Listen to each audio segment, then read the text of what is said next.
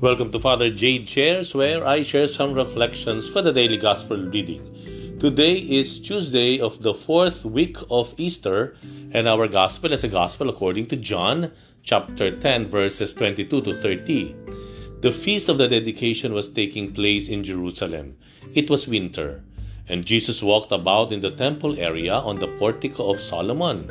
So the Jews gathered around him and said to him, How long are you going to keep us in suspense? If you are the Christ, tell us plainly. Jesus answered them, I told you, and you do not believe. The works I do in my Father's name testify to me, but you do not believe because you are not among my sheep. My sheep hear my voice. I know them, and they follow me. I give them eternal life, and they shall never perish no one can take them out of my hand. My Father who has given them to me is greater than all, and no one can take them out of the Father's hand. The Father and I are one.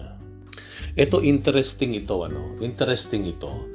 The Jews would like to for the Jesus, for the Lord to declare talaga. And sabi nga daw, say it plainly that you are the Christ, you are the Messiah. Sabihin mo na po, sabi ng mga Hudyo. Ano po? But the Lord said, ah, nag, nag, binigay ko na yung salita ko sa inyo, nagturo na ako sa inyo, at pinatunayan na ng aking mga gawa, the miracles. You know, yung mga ginawa ng Panginoon na kahanga-hanga. Nakita na ninyo. Can you imagine? Sinabi na ng Panginoon with the, such authority and yet hindi pa rin hindi pa rin naniwala yung mga Hudyo.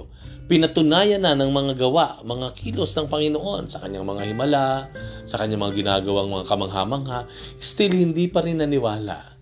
I mean, parang ang hirap isipin po ano. Uh, sinabi, bisan ka, minsan kasi yung iba, sinabi na iyo, you are, it, and it's, it's easily um, you know, it's easily believed, no? Na madaling na, na, na naniwala. And may, may mga ganun tayo, no? Yung sinabi ni ganito, naniwala ka, you know.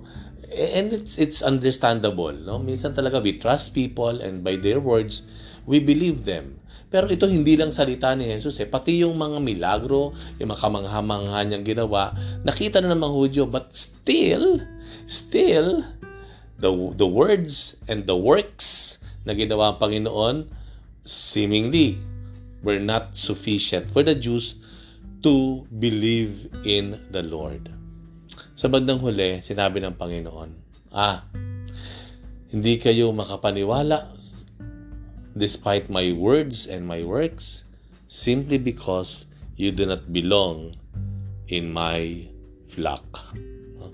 Hindi kayo mga tupa hindi kayo mga tupa, hindi kayo mga sumusunod sa akin bilang pastor. And we reflect on that. Ano, ano ba talaga yung, what, what's so special between the shepherd and the sheep na wala dito sa mga Hudyo? Sinabi na rin dito sa Ebanghelyo, when the Lord said, My sheep hear my voice. My sheep hear my voice. What's so special between the shepherd and the sheep? Yung mga sheep o yung mga tupa, listen to the voice of the sheep.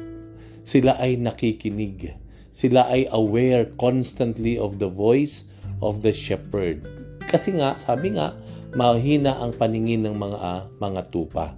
At ang malakas na sense na kanilang ginagamit to follow the shepherd is through hearing, yung pakikinig. At alam nila yung boses na iyon, alam nila because of the regularity at paulit-ulit na ginagawa nung, nung, nung pastol, alam nila pag narinig nila yung boses na iyon, ito yung magpapakain sa amin. Ito yung magdadala sa amin sa sariwang pastulan, in the green pasture. Ito yung voice na ito. Kaya yung mga tupa would always, you know, constantly follow that voice of that of that shepherd na alam nila sila ay napapabuti. I guess that's, that tells us, uh, you know, that tells us something very important. Ano po? Yun pong hindi lang once, twice, thrice, four times, but yung constant na pakikinig sa boses ng Diyos. Oh?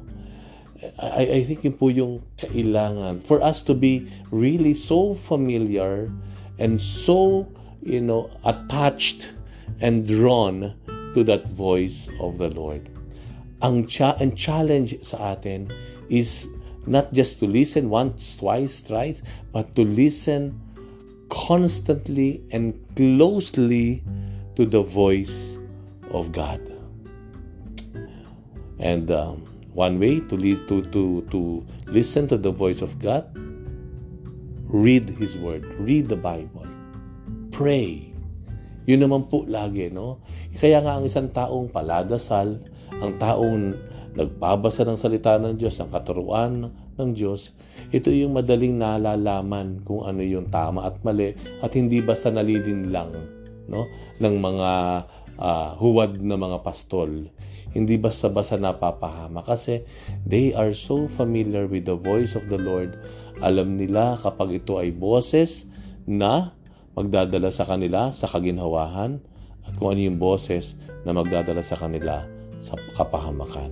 Let us reflect on that today. Paano tayo magiging pamilyar, magiging malapit, paano natin makikilalang lubos ang tinig ng ating mabuting pastol. Thank you very much for reflecting with me today. We'll have another one tomorrow. Bye for now and God bless you.